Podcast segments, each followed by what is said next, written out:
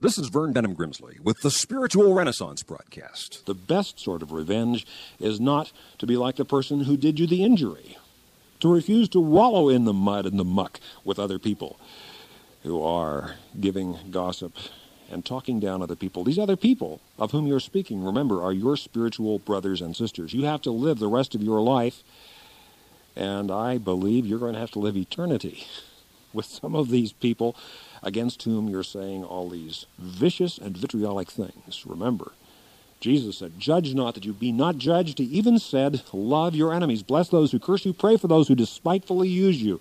Never take pen in hand while there is anger in the heart.